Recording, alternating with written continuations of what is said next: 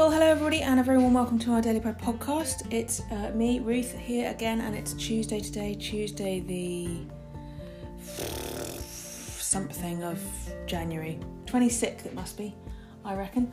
Um, hope you're all having a good uh, week. Um, yeah, hope you're all having a good week.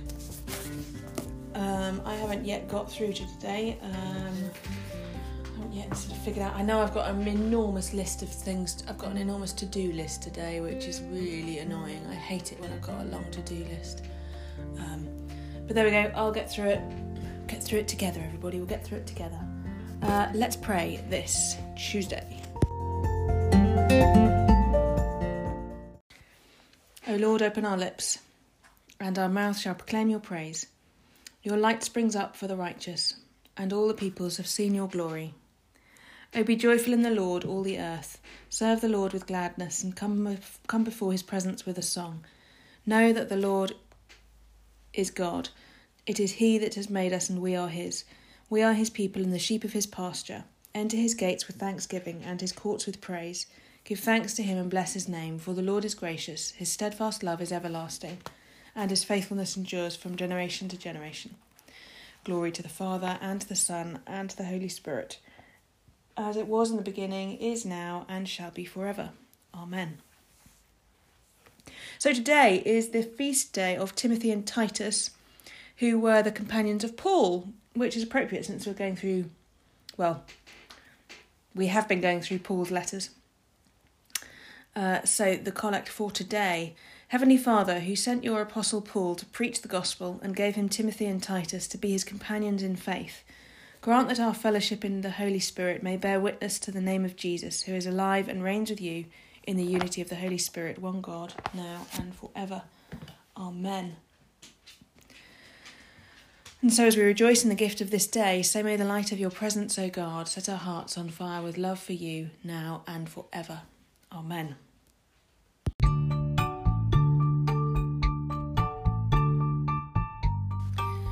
So, our Bible reading today comes from Hebrews chapter 7, and we're looking at verses 8 to 10. Hebrews chapter 7, verses 8 to 10.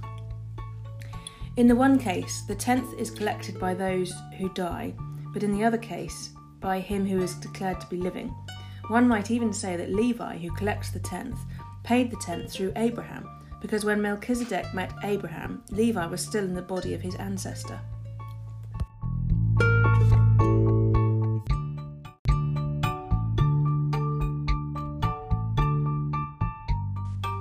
So today's reading from the Irresistible Revolution. Mustard has always been known for its fiery pungency. In the days of the Roman Empire, it was a sign of power. Darius, king of the Persians, invaded Europe and was met by Alexander the Great. Darius sent Alexander a bag of sesame seeds as a taunt, indicating the multitude of soldiers he had. Alexander sent back a bag of mustard seed with the message, You may be many, but we are powerful. We can handle you. And they did. So there goes Jesus, turning power on its head again. His power was not in crushing, but in being crushed, triumphing over the empire's sword with his cross. Mustard must be crushed, ground, broken, broken in order for its power to be released. In John's Gospel, Jesus compares his death and resurrection to a seed that is broken. Unless a kernel of wheat falls to the ground and dies, it remains only a single seed. But if it dies, it produces many seeds. This is the crazy mystery that we that we celebrate: a Christ whose body is torn apart, apart and whose blood is spilled like the grains and grapes of the Eucharist that gives us life. Mustard was also known for its healing. It was rubbed on the chest to help with breathing, sort of like a Vicks vapor rub. Mustard, the official sponsor of the Jesus Revolution, a healing balm, a sign of upside down power, and a good dip for a kosher meal. As if that wasn't enough, and we wonder why people were so angry, Jesus adds one more thing the birds come and perch in its branches. Another aspect of the popular uh, another aspect of the popular Hebrew imagery of the cedars of Lebanon is that the nations can build nests in the branches of the cedars. But Jesus puts an interesting spin on it when he says the fowls can come and rest in the branches of the mustard bush. The word fowls is not a reference to the mighty eagles that dwelt in the cedars, but the detestable birds, the one that ate the animal carcasses. Farmers did not want fowls in their gardens. That's why they put up scarecrows. Bless his heart. Jesus is saying the kingdom of God is for the birds. The undesirables find a home in this little bush.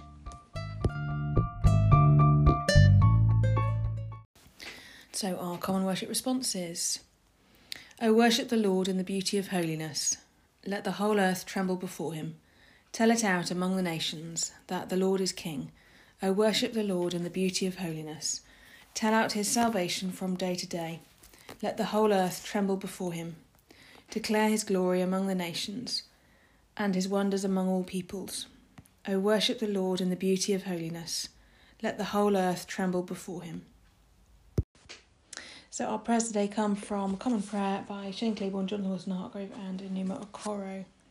So this to start with, which is a poem from former American farmer Wendell Berry. As soon as the generals and the politicos can predict the emotion of your mind, lose it. Leave it as a sign to mark the false trail, the way you didn't the way you didn't go.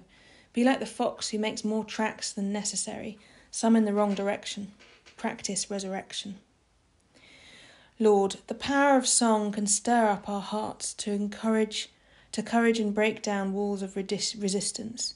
Help us compose lyrics of our lives that move enemies to compassion and make justice to rise up and dance in every corner of the world. Amen. So let's join all our prayers together by saying the words of the Lord's Prayer.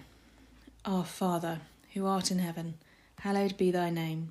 Thy kingdom come, thy will be done on earth as it is in heaven. Give us this day our daily bread, and forgive us our trespasses, as we forgive those who trespass against us. And lead us not into temptation, but deliver us from evil. For thine is the kingdom, the power, and the glory, for ever and ever. Amen.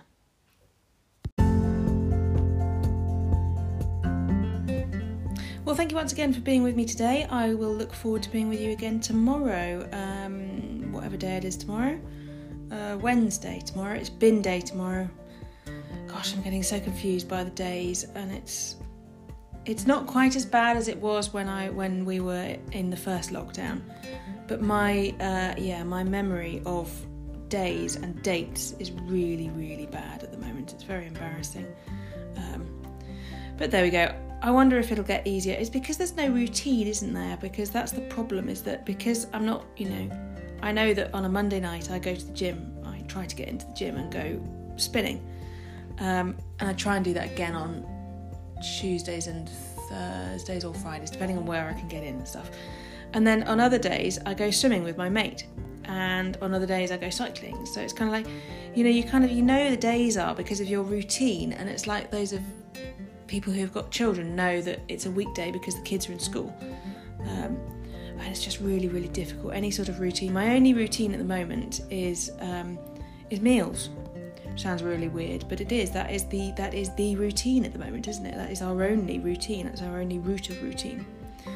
Anyway, I'll stop whinging, and at some point I'll uh, figure it out and figure out how to remember what day it is.